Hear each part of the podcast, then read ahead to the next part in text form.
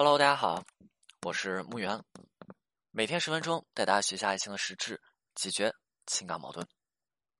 很多人解决情感问题的方法是什么呀？是道歉，是认错。但是有用吗？没有用，对吧？那最近不少人来找到我进行咨询啊，他跟我说：“老师，我是真的没辙了，我已经用尽了一切的方法去挽回，但是对方软硬不吃，那我是不是只能放下了？”呃，面对这样子的情况，他每一次啊，我我会去问说：“嗯，那你都用过什么样子的方法？能跟我讲一讲吗？”啊，我会得到一个统一的答案啊，这个答案就是。老师，我告诉他，我一定会改，我承诺我会改变，我祈求他再给我一次机会，好不好？这就是典型的错误的挽回方法。我们来考虑哈，我们平常经常会跟人闲聊啊，我们经常会听到一句开玩笑的话，叫做“如果道歉有用的话，对吗？还要啊，警察啊做什么，对吧？”那这句话虽然经常被我们用来去开玩笑，但这句话的层次感是非常强烈的。但是我想哈。大部分人对于这句话的认知啊，这句话的感知层次是停留在表面的，也就是，哎，很多人听完这句话，呵呵一笑，对吧？乐呵的一笑，然后，嗯，道歉是没有用。OK，那除了说这个层次的含义之外，还有什么其他的认知层次的含义吗？啊，那我首先问大家，能够感受到这句话语当中针锋相对的语气吗？对吗？你说道歉有用，还用那谁干嘛呀？能够感受到针锋相对的语气吗？这种语气是干嘛的？这里的层次往深一点去递进，叫做我就是要让对方付出代价，对吗？我就是要让付出代价，所以你给我道歉是没有用的。哦，那同样，你看很多人挽回哈，就比如说有一些这个呃原则性挽回的问题啊，家暴、出轨这些糟糕的行为，你看这些出现家暴的暴力行为的人，出现这个这，对吧？你这这啊出轨行为的人。他们的挽回呢？你看他们的挽回也是很简单粗暴。为什么我经常去说原则性的问题？一个是不值得被拯救哈，那还有什么呀？还有说这个难的原因在于什么呀？在于这方面的这认知啊。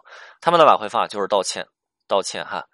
呃，甚至说就是一直道歉，对不起，给我一次机会，我一定改变啊，一直在说这样子的话。但是他们其他的行为呢？甚至连做一些其他的事情，连让对方软化，对吧？连去软化对方的内心都不会。你最起码是我举个例子，你看战国时期啊，我们我们古人，对吧？他们古人没没有现在这么多在情感当中花里胡哨的问题，对吧？也没有那么多花里胡哨的操作，对。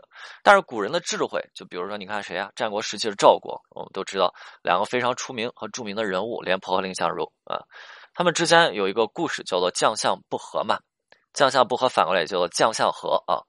那这两个人，如果说他们彼此内心是有隔阂的啊，两个人之间精诚合作，才能够把赵国守下来，让赵国去继续发展哈。那如果说这两个人彼此内心是有隔阂的话，赵国是终将灭亡的，或者说灭亡的会很快。所以这个时候廉颇就干嘛去了？干嘛去了？我们都知道，古人也都知道，背后猜疑人家，你说人家坏话，这这是有原则问题的，得罪人啊。当时他说了这，对吧？蔺相如的坏话，廉颇干嘛去了？他要打消。两个人之间的隔阂，对吗？他自己这事儿一直放在自己心里过不去。哎，我不是这样子的，我我做了一件特别坏的事情，对吗？那他会不会看不起我？他会不会去觉得我很糟糕，从而我们之间有隔阂呢？然后，对吧？那蔺相如内心会不会也有呢？啊，自己有，对方也有，所以他做了一件打消隔阂的事情，对吧？那这个事情就是跟对方去说一句：“哎，对不起，我错了，你原谅我，就就就可以的吗？”当然不行。所以廉颇干嘛去了？负荆请罪。赤膊上身嘛，背后就背着那锦条，然后背后就怎么样，血肉模糊，他就来到蔺相如的面前，单膝跪地啊，来干嘛？来谢罪，来请罪。他不是认错，他是来谢罪的，要来请罪的，对吧？不是说哥，哎，我错了，就给我一次机会，对吧？皇上，我错了，大王，我错了，对吧？留我一命啊，不是这样子的，对吗？我们要怎么样？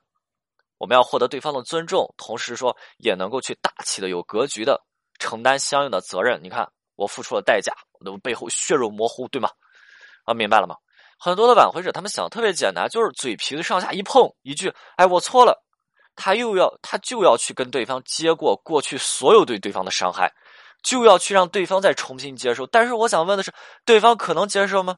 那不可能呀，对吧？我们刚才举的极端的例子，原则性问题，出轨和家暴，你打了我一句对不起，你就让我的肉不疼了。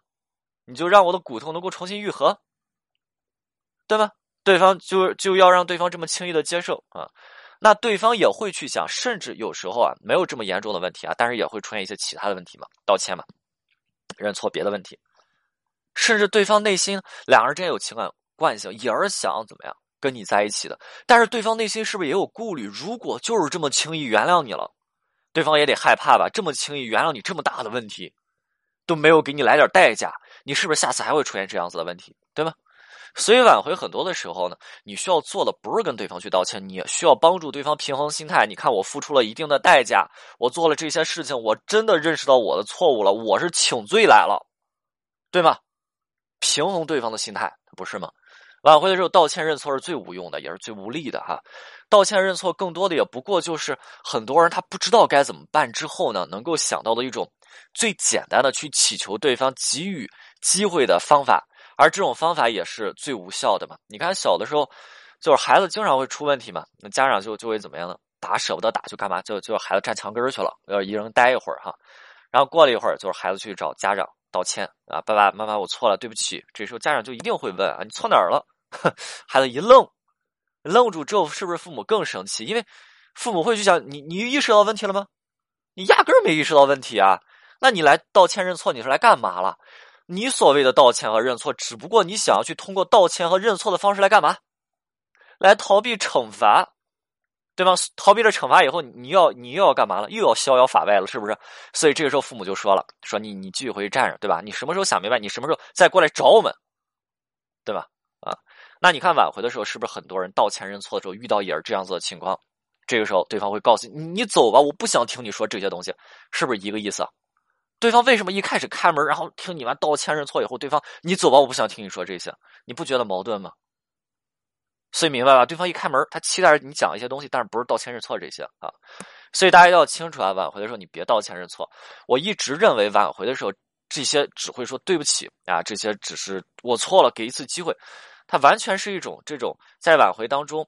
耍流氓的挽回行为哈，因为他没有任何付出和有意义的、有价值的这挽回行为，就是一种空手套白狼的去逼迫对方的爱。也就是，如果你爱我，那你就给我一次机会呗，对吗？对吧？你就你就再给我一次机会，我我觉得挺耍流氓的。所以，相对于道歉认错啊，你挽回过程怎么办呢？你不如做一点正向的，对于挽回真正有意义的挽回行为啊。OK，今天内容就到这里，我们下次再见。